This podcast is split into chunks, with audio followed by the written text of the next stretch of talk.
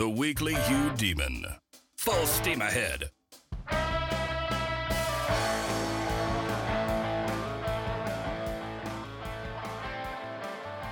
All right, a dozen quotes from Prometheus Unbound, a play about spiritual disease.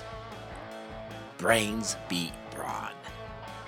The Titan Prometheus knew that, so he joined Zeus in his battle against the Titans. Prometheus later befriended the race of men. He saved them when Zeus thought about extinguishing them. Prometheus taught the race of men arts and science. He gave them tools. Zeus increasingly found Prometheus's promotion of the human race tiresome and troublesome. And then Prometheus gave humans the gift of fire in direct violation of Zeus's orders. Zeus was hot. Well, he was hot, but he was livid. he ordered Prometheus bound, Kratos or Kratos, uh, power, and Bia or Bia, force, held Prometheus down while Hephaestus fettered him to a chain on a crag overhanging the Black Sea. An eagle came every day and ate his liver, which regenerated every night. It's animated stuff. But the real action in the Greek playwright Aeschylus's, and I'm, I'm not positive I'm pronouncing that right, although I think I am. I meant to go to YouTube and listen to how to pronounce it. But Aeschylus, his play Prometheus Bound, is in the dialogue and in Prometheus's attitude. You'd think Prometheus would have been dejected, but the play opens and he isn't. He's defiant, loud, and proud, even threatening. Oceanus' daughters, the sea nymphs, come to figure out what the frick is going on. Prometheus tells them the story. He admits that he disobeyed Zeus on purpose. In the first quote I feature here in the essay, of my own free will, I erred, and freely do I here acknowledge it. And by the way, these are kind of my free renderings at points of these quotes. The English translation itself is about 100 years old and it's getting a little outdated. So if you're reading it, I'm trying to make it a little more reader friendly. Anyway, so then the nymphs ask Prometheus if there's any chance the punishment will end. Prometheus acknowledges that it's possible. Quote, it can only end if Zeus makes it end, unquote. Oceanus then arrives to comfort Prometheus. Oceanus is also a Titan, but he had long ago made peace with Zeus. He was the wise old man of the sea, and he is Prometheus's friend, both Titans also a couple generations ahead of Prometheus, so he's much older than Prometheus. And he tells Prometheus, Stop screaming, or things will only get worse. He acknowledges that Prometheus is smart, but tells him his heart is whacked and out of tune with the, with the divine order, or the new divine ordered order ushered in by Zeus. Oceanus' words, Thy brain is subtle. Learn to know thy heart, and, as the times, so let thy manners change for by the law of change a new God rules. Prometheus said he was being punished for helping men. That's all he did. Oceanus disagrees. You're being punished because of your haughty tongue. It wasn't the gift of fire that got Prometheus punished, said Oceanus. He was being punished because he behaved like an ass, and he was continuing to behave like an ass. By the way, great parallel here to Galileo as Arthur Koestler points out in his book, The Sleepwalkers, uh, Galileo wasn't punished for promoting a heliocentric vision of the universe. Many people in the Vatican knew he was right. He is he was put under house arrest, and a, a nice one at that. Uh, but he was put under house arrest arrest because he was an ass. Anyway, back to this narrative. Oceanus says, "Hey, he'll I'll talk with Zeus on your behalf, but first, Prometheus, you need to calm down, mellow out, and think clearly with that brilliant mind of yours. Quote, keep a quiet mind, and use not over vehemence of speech. Knowest thou not, being exceeding wise, that a wanton idle tongue brings chastisement? Oceanus assures Prometheus that if he'll cooperate, he can get Zeus to change his mind.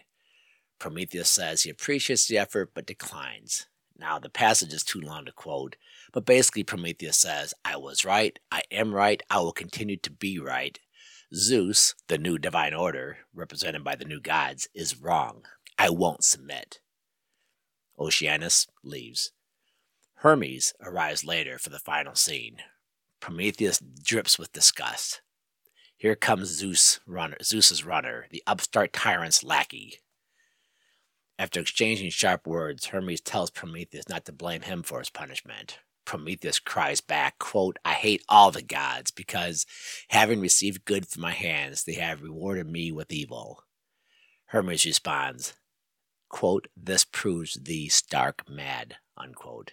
That might be the key of the whole dialogue, the whole play. After Prometheus rants and raves some more, Hermes marvels at his defiance and says, quote, These are the workings of a brain more than a little touched. His reason is lost. Who thus can pray? A mouthing madman he. So Prometheus, uh, Hermes is saying, man, you're just, you've completely freaking lost it. You're completely mad. You can't even pray anymore because you're so freaking deranged in your anger and your hubris. And then Hermes concludes with this observation. Quote ye labor for your fall with your own hands not by surprise nor yet by stealth but with clear eyes knowing the thing you do. You walk into the yawning net that for the feet of fools is set and ruin spreads for you. He basically says you did it on purpose or out loud you knew what you're doing. You did it on purpose. You're a fool. And the play ends with prometheus cursing and refusing to acknowledge he screwed up. The divine order is wrong is wrong He's right. He's a victim of injustice. The final words What bitter wrongs I bear. All right. What was the playwright Aeschylus getting at with this story? Here is Prometheus, previously an ally of Zeus and of the new divine order, disobeying Zeus and violating that new divine order.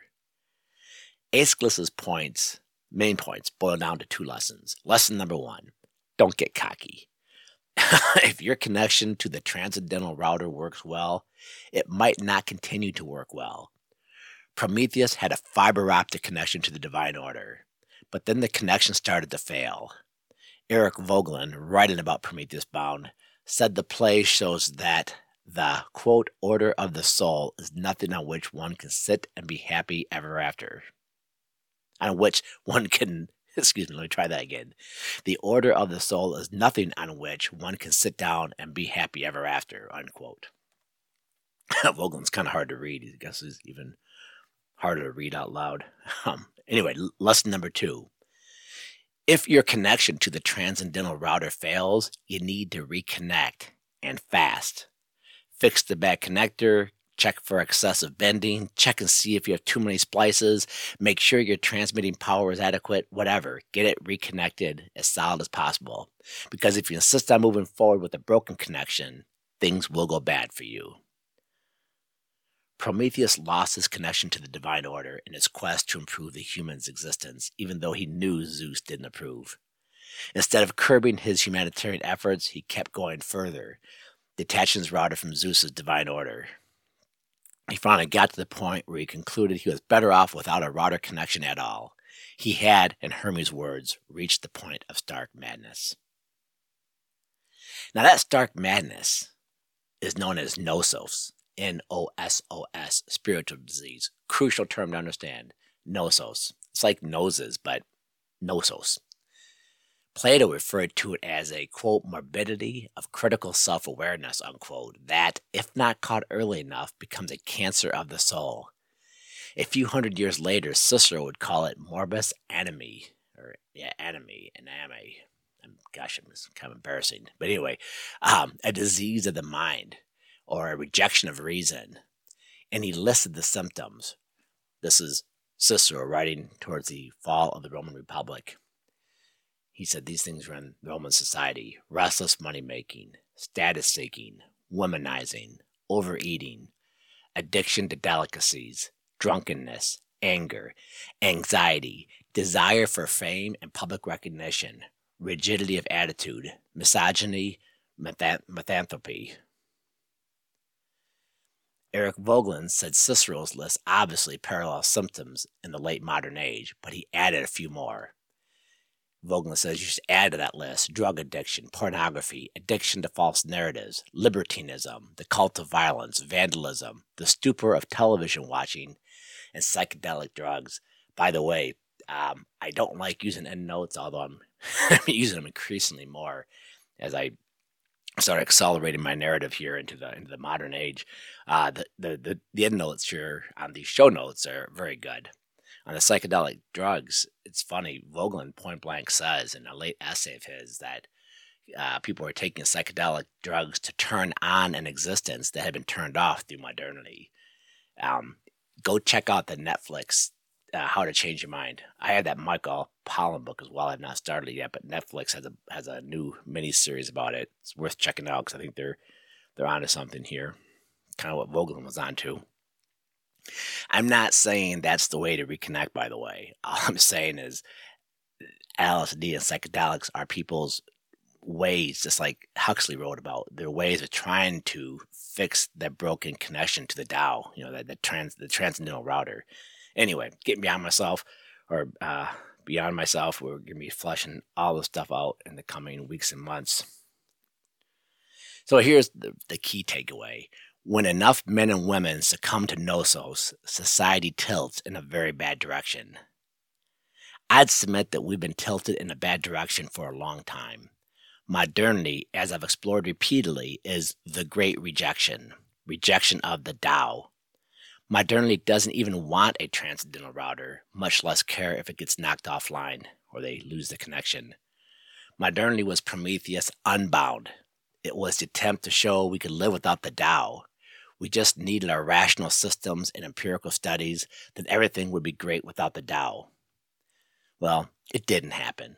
Instead, the Titan Prometheus sat on one end of the seesaw, leaving civilization dangling on the other end, smug in its control of all things through science and rational systems. And then postmodernism came along and ridiculed Prometheus postmodernism pointed out that modernism had failed both empirically and according to its own rational systems.